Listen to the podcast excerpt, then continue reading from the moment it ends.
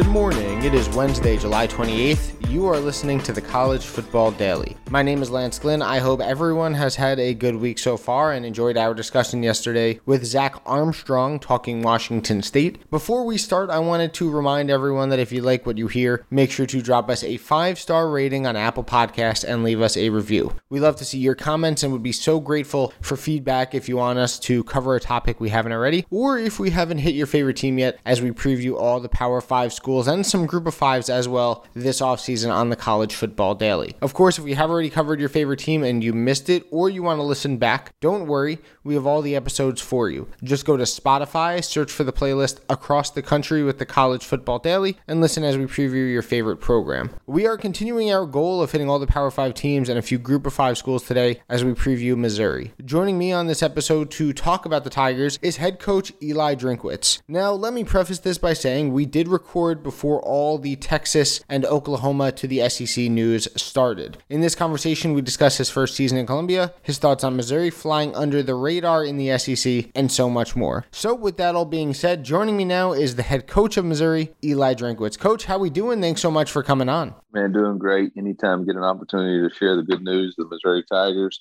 it's an exciting opportunity. So let's knock this thing out, okay? Of course, coach. You know, I want to start with with last season. Look, it certainly wasn't a normal year one for you, like many other coaches as well, as you went from App State to Missouri. Let me know if you disagree, but I think in a year one, probably the second most important thing after winning, and, and frankly, maybe even the most important thing, is building the type of culture you want in your program. What was the the process like of building a culture while dealing with COVID limitations and while also preparing to obviously put your team in the best position to win?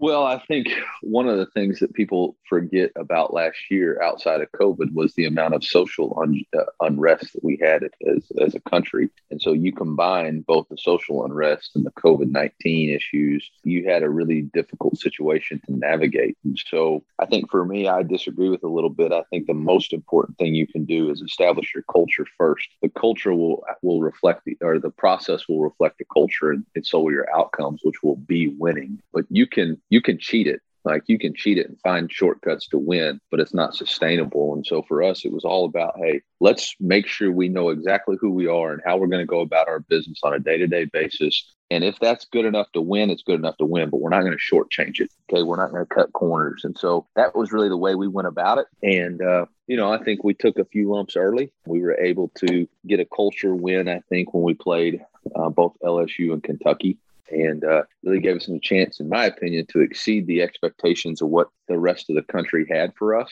Um, but we also know that we have to improve uh, and, and be better uh, moving forward.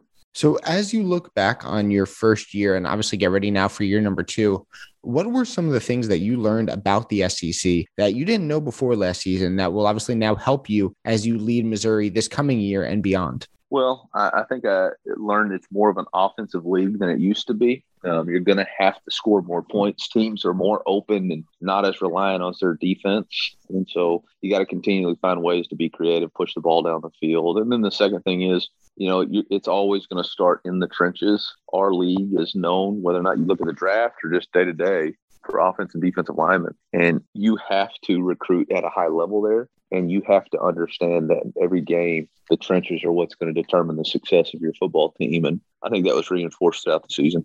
And for you, you know, what a luxury it is to have a young quarterback in Connor Bazelak, you know, co SEC freshman of the year, really showcased his potential in that LSU game you mentioned. You guys won 45 41. What impressed you about him in year one? And where did you challenge him this offseason to get better at? You know, what improvements do you want to see from him heading into 2021? Yeah, I think the, none of the moments were too big for Connor. Um, no matter what game he put himself in or how he performed, you know, the game was not too big for him. And I think that's an opportunity. Uh, that's a great sign for and a trait for a quarterback. Uh, what I challenged him is to be smart, not conservative. You know, I think there was times when he really struggled when it was, hey, I've just got to force it. I got to force it. Or there was times when it's, I'm, I'm just going to take the check down on this play. I think we got to find that balance of being smart, not conservative know when it's time to make the play, know when it's time to press, know when, you know, the defense has dictated where the ball needs to go and let the play make itself. And uh, that's really been the challenge for him.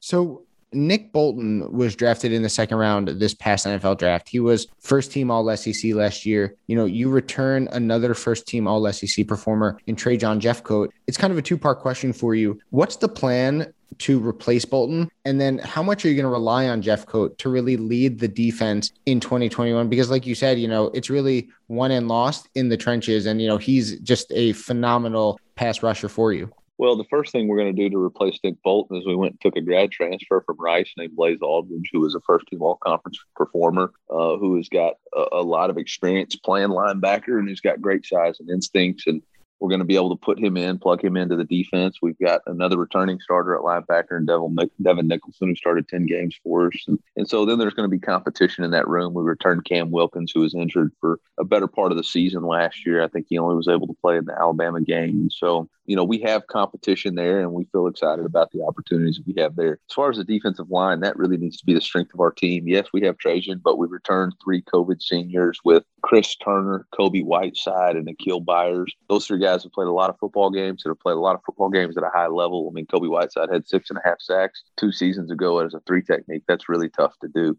Um, and so I, am very excited about the depth that we have on the defensive line uh, and the opportunity for that to be the strength of our team. And you mentioned bringing in a transfer, and I've asked a couple coaches that I've had on about this. But obviously, with the transfer portal being so prevalent, like it is in college football today, how do you, I guess, kind of balance bringing in transfers? You know, guys who are more ready-made compared to obviously bringing in the more traditional recruits, those high school players that might take you know a couple years to develop. How do you balance that so that you bring in a, a good number of both to your program? Yeah, I think you have to build your team with your with recruiting high school talent. Then I think you have to supplement the team with whether it's junior college players or transfer players. I, I don't know, you know, what works for me at Mizzou may not work for somebody else at another institution. I think it's going to be up to each individual coach to design his program the way he wants to. I just I know how we design it. Ours is to build our team through recruiting and then supplement our team through transfers. So, coach, a couple more from me.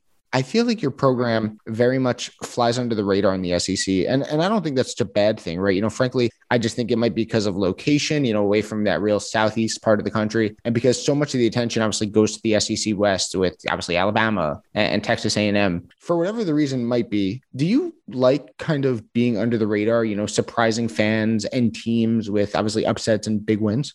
I mean, I definitely agree with your assumption that we are under the radar. I think it's time for Mizzou that we have to really embrace this league and really establish ourselves within this league. With you know, we're new to it, and I think we we got to do a better job of making sure that we put a quality product on the field that the SEC is like, wow, we're glad that they're a part of us. And so I think that's a challenge for me as the head football coach to continue to establish ourselves in the SEC. And do you like, I guess, taking over a program? Because look, obviously this is year two, but with all the craziness last year, I'm sure you didn't get that full experience of being that new head coach, right? So being in your in your first full, I guess, normal off season, right? Do you like kind of taking over program in such a time of change for college football? You know, I mentioned the transfer portal. Obviously, NIL, you know, earlier this month came into effect. There's just so many changes going on and so many new things coming. Do you like taking over a program and being able to kind of adapt with your program to all these new changes that have already happened and some that frankly might be happening in the future? And I think adversity reveals an opportunity for you to demonstrate what qualities define you as a person. So I don't look at it as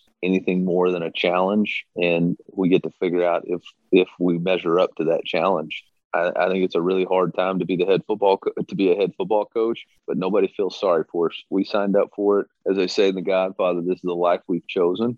um, I'm blessed every day to get to do this. I wouldn't trade anything. I wouldn't trade this job for anything in the world. So um, I'm just appreciative of the opportunity, and and whatever tomorrow brings, we'll face it and we'll get through it. Look, coach, never a bad time for a Godfather quote. Look, last one from me. what are you most looking forward to with having 100% capacity this season? You know, what will a full capacity crowd do for your team at home this season, especially with teams like Florida and Texas A&M coming to Columbia this fall? Well, don't tell the commissioner, but I sure hope that we have a big win and people rush the field and tear down the goalpost. that's that's a moment that I can't wait for the head coach of the Missouri Tigers, Eli Drinkwitz. Coach, look, I hope that same things happen for you. Thanks so much for coming on. We wish you all the best. And of course, good luck this season and, you know, for the years to come. Thank you, Kimazi. Remember that if you like what you hear, make sure to drop us a five star rating and a review on Apple Podcasts. We'd love to hear what you think. If you have any questions, any ideas for a topic, or if you haven't heard your favorite team yet. My name is Lance Glinn. Enjoy your Wednesday, everyone. I'll be back tomorrow for the next edition of the College Football Daily.